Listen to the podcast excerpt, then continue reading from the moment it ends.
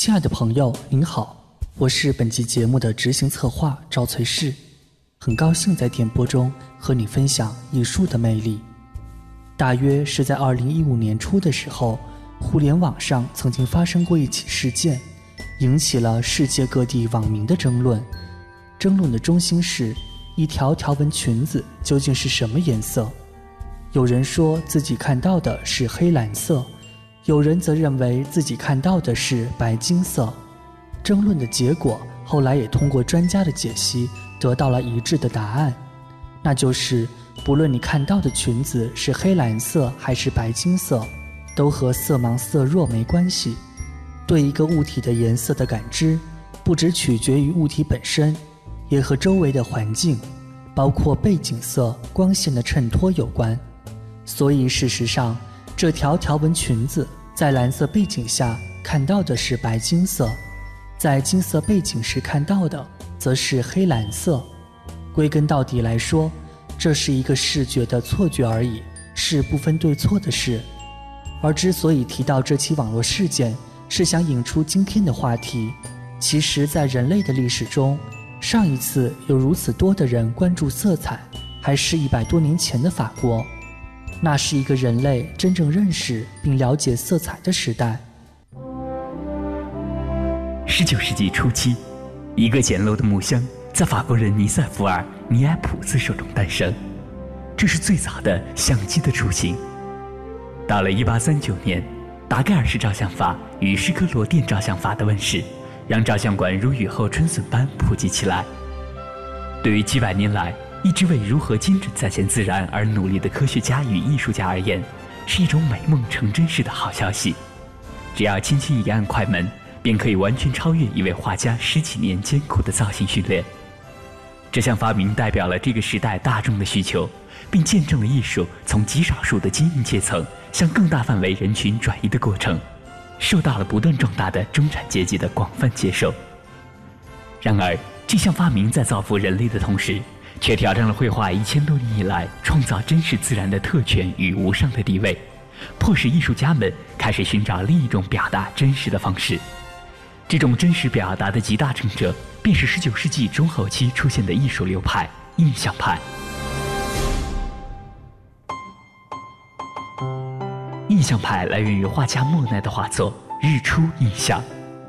1874年，巴黎超过二十位年轻画家。联合举办了一次独立于官方沙龙以外的独立展览，这是对当时学院派的公开挑战。但画展在当时并没有得到什么好评，全部评论都是一边倒的奚落他们。其中有人挖苦莫奈的画作《日出印象》，说他作画只凭印象，就为这些画家们取上了“印象派”的称号。这个称号一直沿用至今。事实上。印象派画家的造诣和理念各不相同，很难一概而论。但如果硬要说印象派的特点，大概可以总结为：运用光影色彩的变化，捕捉瞬间的印象。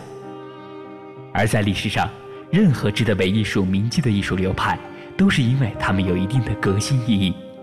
印象派在很多方面革新了绘画理论，其中一项就是对色彩研究的贡献。在19世纪中期以前。画家们在素描、解剖、透视方面已经研究得十分透彻，绘画曾经追求的写实主义达到了顶峰。加上摄影的发明，这时再追求画的像已经意义不大。至少印象派的画家们是这样觉得。印象派以前的画家们对色彩方面的研究有所欠缺，早期的画家使用的颜色主要是物体的固有颜色，但他们忽略了一个重要的问题。光和色的关系，主要原因在于以前光学物理还没有发现色光三原色和颜料三原色的区别。画家作画时只能根据对某一物体的生活经验来运用色彩，并不知道色彩其实是一种光的现象。颜色是我们的眼和脑对光的视觉效应，就连物体的形态也会由于光线的变化而变化。印象派就是基于这个理念发展出来的流派。印象派深刻地认识到，物体的颜色和形体会随着光线的改变而改变，同时抛弃了传统对固有颜色的看法，白色不是白色，而是根据光线的不同有不同的表现。黑色也不是黑色，而是深紫、深绿、靛青三色的结合。但印象派的这一套，在当时法国官商沙龙里完全不被认可。印象派喜爱的日常生活的景象，在沙龙看来是不值一提的琐碎事，不具备精神上的伟大性。况且沙龙觉得印象派的画太马虎，像没有完成的作品。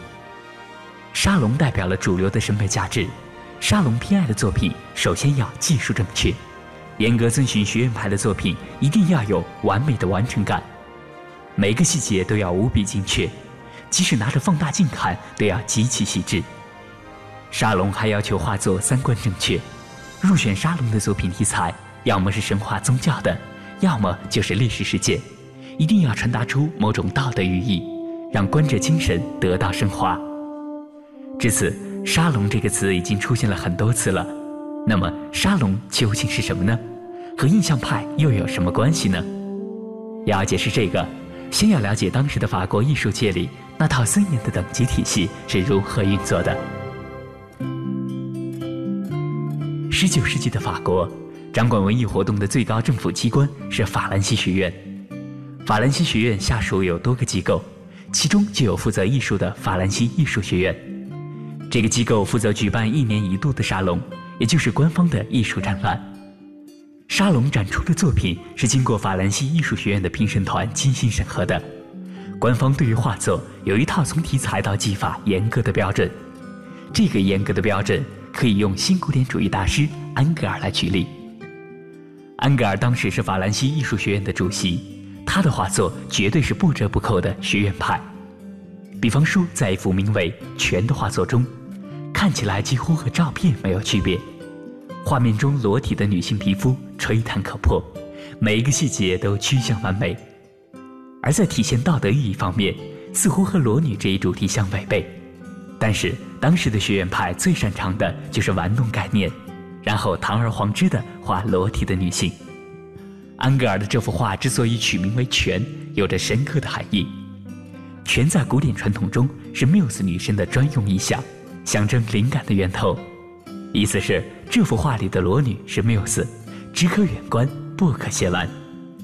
当时有评论说，安格尔的《泉》这幅画描绘出了女性和自然的象征性结合。水罐里倾倒出来的水，把观者和女神画出了界限。总之，当时的学院派掌控着法国的艺术界，横竖都是他们说了算。要是不讨艺术学院的欢心，很难在艺术界混下去。因为在19世纪之前，欧洲的艺术市场基本没有艺术经济这一职业，画廊也没有。以前的画家大多依赖贵族的订单，私人委托几乎是一级市场的全部。二级市场主要是拍卖。由于没有流通的艺术市场，艺术家只能通过沙龙来获得名声。标准的程序是这样的：一个学生先要在某个老画家的画室里学习，然后想办法通过美术学院的入学考试。成功的学生会进入美术学院，进行严格的古典绘画训练，主要是学习人体解剖结构，临摹古典大师作品。等到每年沙龙举办的时候。学生需要提交画作给评审团，如果作品有幸得到学院评委的认可，在沙龙上展出，他就有机会被参观展览的人们认识。但其实，单是入选沙龙有时也没有什么用。要是画作在展览中摆放的位置不好，被挂得很高，或是挂在没什么灯光的角落，多数情况下还是会被无视。而且，只有一年入选沙龙还不行，要经常露脸，几年后混个脸熟。拥有了一定的媒体关注度，被艺术评论家正面评价，如此一来，才有可能被有钱人注意，画作被购买，甚至得到有钱人的订单。总的来说，这条通往成名的阶梯虽然艰辛，但看起来也算是有路可循。问题是，现实的骨感程度比想象的还要大，参加沙龙是有资格限制的，等于说，不是所有人都能把作品送到评审团面前。你得有身份，要么是美术学院的在读学生，要么是美术学院的注册会员，再要么是美术学院下属画室的学生。而且，即使满足了资格限制，作品想要入选也是难如登天，因为评审团在挑选入围作品时，大部分名额都会给自己人，也就是资深会员。从这种抱团现象可以看出，当时的法兰西美术学院充斥着官僚风气。这也就意味着，有名的画家会更有名，而新人似乎永无出头之日。制度虽然是固定的，可人的头脑是活的，没有了沙龙的帮助，也总会有其他路子迈向成功。比方说，通过宣传提高知名度，或是成名的人帮衬一下还没出名的人等等。只要是绘画技艺确实高超，有硬本事，咸鱼翻身的机会总会到来。不过，这都是后话了。在当时。学画的年轻人还是纷纷涌向巴黎，期望通过前辈的指导获得一张沙龙的门票。印象派画家们自然也不例外。